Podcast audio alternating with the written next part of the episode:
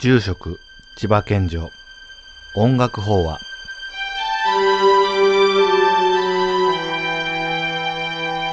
この番組は僧侶でミュージシャンでもある私千葉県女が素敵な名曲を仏教的観点で掘り下げていき心がスーッと楽になるそして元気になるような音楽法話番組です。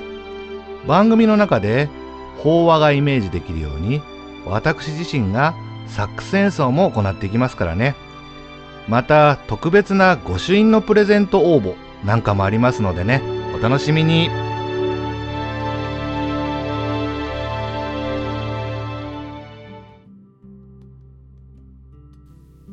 皆さんこんにちは。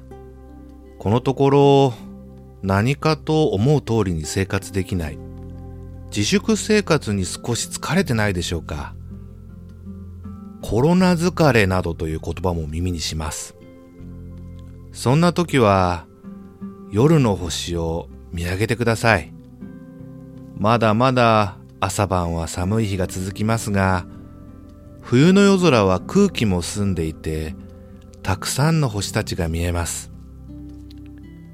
ちょっとした空き時間ベランダから玄関から通勤通学の途中夜空の星を見上げてみてください。今日仏教的観点で掘り下げたい曲は坂本九さんの「見上げてごらん夜の星を」です。お聞きの通り坂本九さんも「見上げてごらん夜の星を」と歌っています。その先の歌詞には小さな星の小さな光がささやかな幸せを歌っているとあります。名もない小さな星の小さな光がささやかな幸せを祈っているという表現です。ささやか。いわゆる小さな幸せ。このコロナ禍を経験して何も起こらないことの尊さ。普通の日常のありがたさが身に染みて分かったんではないでしょうか。何も起こらないことがコロナ禍の前までは当たり前のことと思っていました。しかしそれは当たり前のことではないと気づかされたのではないでしょうか。名もない小さな星が放つ小さな光ほどの幸せでも尊い幸せだったんです。仏教の教えに知足というものがあります。足るを知る足りるを知る。これはお釈迦様の最後に残した教え。唯教行にも出てくる言葉ですが知足。足るを知ること足りるを知ること。人は知らず知らずもっと良くなりたい。もっと欲しい。もっともっともっとどんどん欲が出てきます。しかしどうでしょうか？もうすでにことは足りていませんか？食べるものがあり寝るところがある。そして愛する人がいる。もっと食べたい。もっといいところに住みたい。もっともっとの欲求にはキリがありません。世界一貧乏な大統領と言われた南米ウルグアイの元大統領。ホセ・ムヒカ氏の言葉に貧乏な人とは少ししか物を持たない人ではなく無限の欲がありいくらあっても満足しない人のことだとあります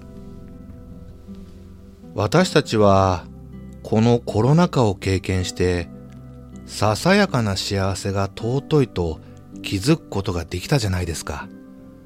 もっと幸せになりたいと願うよりも、このささやかだけども尊い幸せがいつまでも続くことが何より大切と足りることを知る知足が理解できるきっかけをもらえたんです。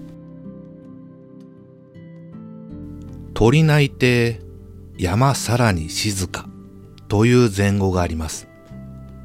静かな山に一瞬鳥の鳴き声が響き渡り、山がさらに静かなんだと気づくことです。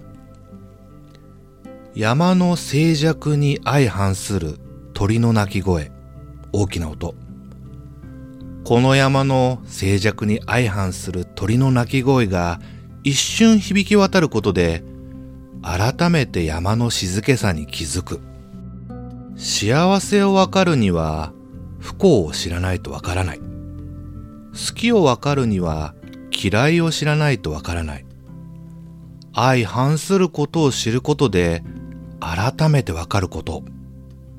このコロナ禍を経験して、今までに経験したことのない日常を送り、当たり前のことが当たり前でないと気づき、幸せとは何なのか考えさせられたのではないでしょうか。人は学ばなければなりません。コロナ収束後の生活に、知足、足りることを知る、この教えを生かしていかなければならないのではないでしょうか。ちなみに、知足、足りることを知る最大の方法は感謝することです。人の感覚は慣れが生じてしまいます。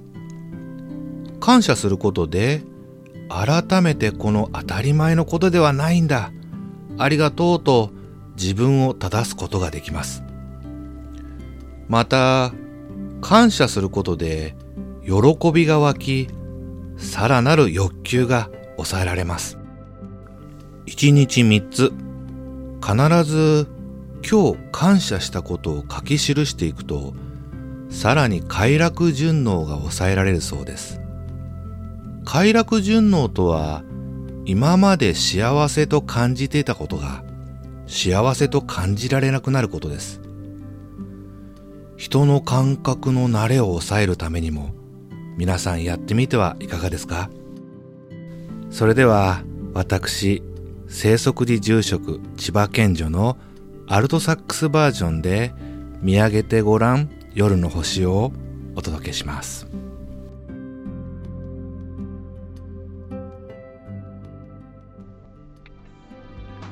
さあ、このように名曲を仏教的観点から掘り下げて心が楽になる、元気になるようにお届けしていきます。